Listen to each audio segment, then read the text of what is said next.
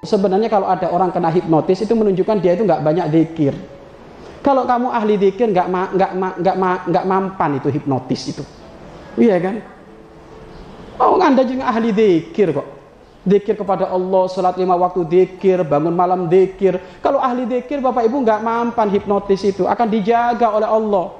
Aurat, bacaan-bacaan yang kita baca yang sambung kepada Nabi Muhammad itu tameng, perisai yang ada dalam diri kita, sehingga hipnotis itu kan setan, Bapak Ibu. Nggak mungkin setan itu akan mempengaruhi kita kalau kita ahli dzikir.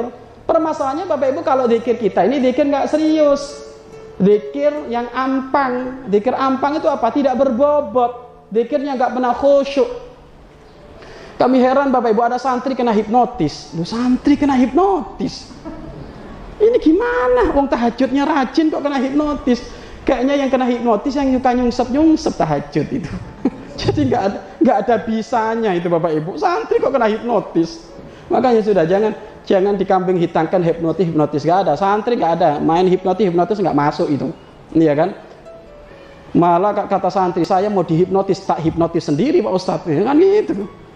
Ya iya, kita sering banyak dzikir, baca Rotibul Haddad itu sudah lari semuanya itu, ya. Makanya nggak ada itu semuanya. Kalau kita ahli dzikir kepada Allah, insya Allah kita dijaga oleh Allah Subhanahu wa Ta'ala.